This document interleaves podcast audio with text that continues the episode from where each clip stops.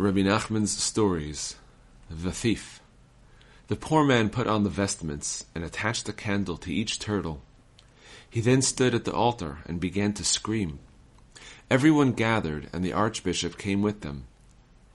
The archbishop was very frightened, since he saw fires and heard a voice crying out, but did not know what it was.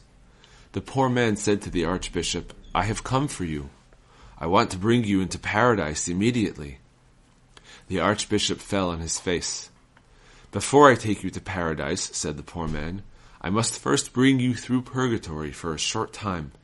Then I will bring you to paradise. First, you must get into my sack.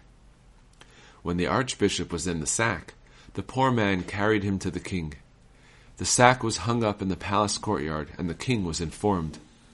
People came and saw the sack hanging with someone obviously inside it and they began to throw stones at it.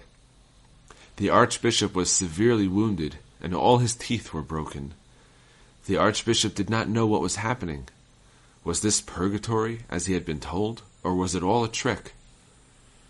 After he had been well beaten, the king gave orders to cut him down. The sack was cut down and opened, and the archbishop left in humiliation.